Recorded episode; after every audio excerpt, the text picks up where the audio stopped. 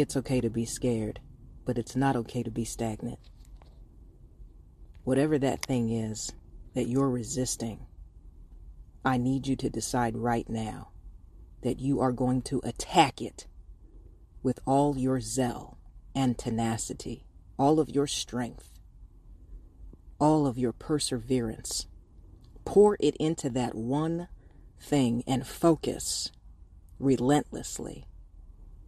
Diligence is its own reward, and the integrity in which you conduct yourself in your aspirations is what's going to separate you from average, is what's going to deem you extraordinary.